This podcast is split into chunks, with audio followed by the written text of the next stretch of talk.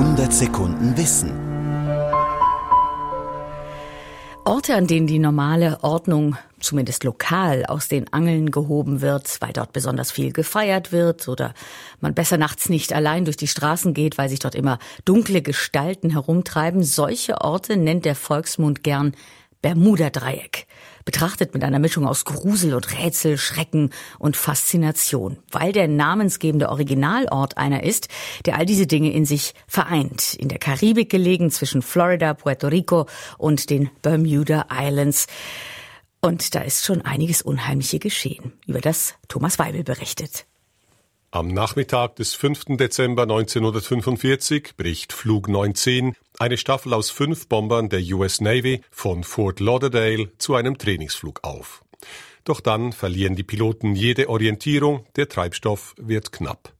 Um 18.20 Uhr funkt Staffelführer Charles Taylor, alle bleiben eng zusammen. Wenn wir kein Land erreichen, müssen wir notwassern. Sobald der erste unter 10 Gallonen fällt, gehen wir alle gemeinsam runter.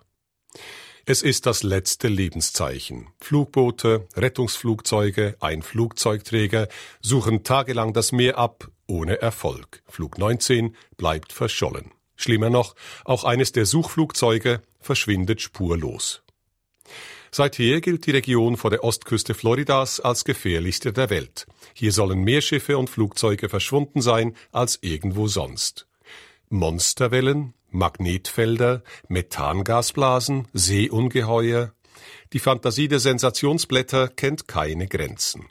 Noch 30 Jahre nach dem ersten Unglück sammelt Buchautor Charles Berlitz Dutzende solcher Unglücke und fabuliert über menschensammelnde Aliens. Sein Buch verkauft sich bis heute prächtig. Plausible Erklärungen für das Verschwinden der Schiffe und Flugzeuge liegen seit langem auf dem Tisch. Erwiesen ist zudem, dass es im Bermuda-Dreieck gar keine Häufung gibt. Das Ganze, schreibt etwa der Sachbuchautor und Pilot Lawrence David Cush, sei in etwa so logisch, wie wenn man sämtliche Autounfälle in Arizona auf ein und dieselbe Ursache zurückführen würde. Nur sind Statistiken nicht ganz so spannend wie saftige Stories. Und so ist dem Mythos vom Bermuda-Dreieck vermutlich noch ein langes Leben beschieden.